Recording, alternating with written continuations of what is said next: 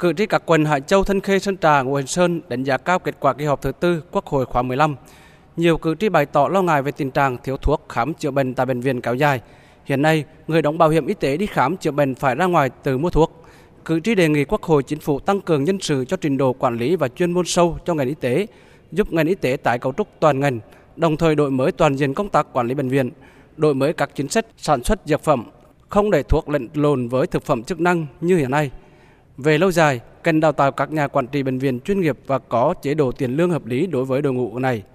Cử tri đề nghị đi đôi với phòng chống tham nhũng, cần quan tâm đến chế độ tiền lương thu nhập cho đội ngũ cán bộ công chức viên chức, đảm bảo cuộc sống yên tâm công tác, đặc biệt là đội ngũ làm công tác y tế giáo dục. Có ý kiến cử tri cho rằng thời gian qua, một số cán bộ công chức viên chức nhà nước cấu kết với nhiều cải xấu tham nhũng trong lĩnh vực đất đai. Trong quá trình sửa đổi bổ sung luật đất đai phải khắc phục triệt để tình trạng này.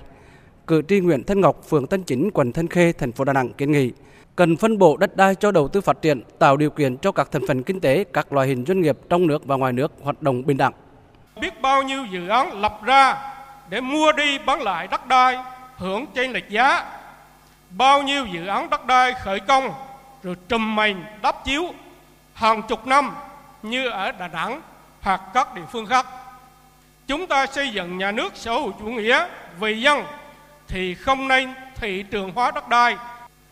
sửa đổi bổ sung luật đất đai lần này phải trên quan điểm giữ gìn từng mm đất cho muôn đời con cháu về sau. Trả lời ý kiến của cử tri, ông Nguyễn Văn Quảng, Bí thư Thành ủy, trưởng đoàn đại biểu Quốc hội thành phố Đà Nẵng ghi nhận các ý kiến của cử tri, đồng thời sẽ tổng hợp các ý kiến chuyển đến cơ quan chức năng trả lời và giải quyết. Liên quan đến vấn đề thiếu thuốc y tế tại bệnh viện, ông Nguyễn Văn Quảng cho biết, đoàn đại biểu Quốc hội thành phố có văn bản kiến nghị Bộ Y tế về tháo gỡ khó khăn thuốc vật tư y tế và Bộ Y tế có trả lời, trong đó tập trung giải quyết những bất cập trong các quy định thông tư chuyên ngành. Về chế độ chính sách đối với ngành y tế, giáo dục, cán bộ không chuyên trách xã phường, ông Nguyễn Văn Quảng cho biết, đoàn đại biểu Quốc hội thành phố có trách nhiệm báo cáo với các cơ quan thẩm quyền xem xét giải quyết.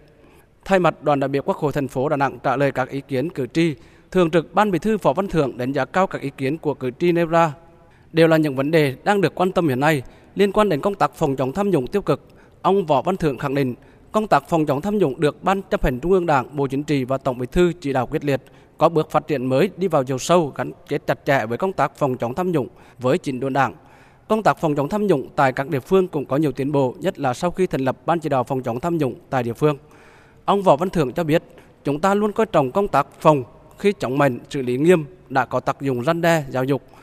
có tính phòng ngừa rất lớn. Về công tác xây dựng pháp luật, Thường trực Ban Bí thư Võ Văn Thưởng nhấn mạnh, đó là yêu cầu rất cần thiết và cấp bách trong tình hình mới, không để xảy ra lợi ích nhóm trong quá trình xây dựng văn bản pháp luật mà nhiều người hay nói là tham nhũng chính sách. Tham nhũng chính sách đó, thì hậu quả rất là lớn và hiện nay thì Bộ Chính trị cũng đã chỉ đạo rất là quyết liệt cái chuyện này. Tuyệt đối không để cài cắm lợi ích nhóm trong cái quá trình xây dựng pháp luật. Rồi trong quá trình làm một số luật quan trọng đó là cũng đặt ra vấn đề là kiểm soát quyền lực, phòng chống là tham nhũng tiêu cực trong xây dựng pháp luật và thi hành pháp luật. Rồi cũng đặt vấn đề đó là giám sát của các cái cơ quan chức năng của đảng và nhà nước trong quá trình xây dựng pháp luật.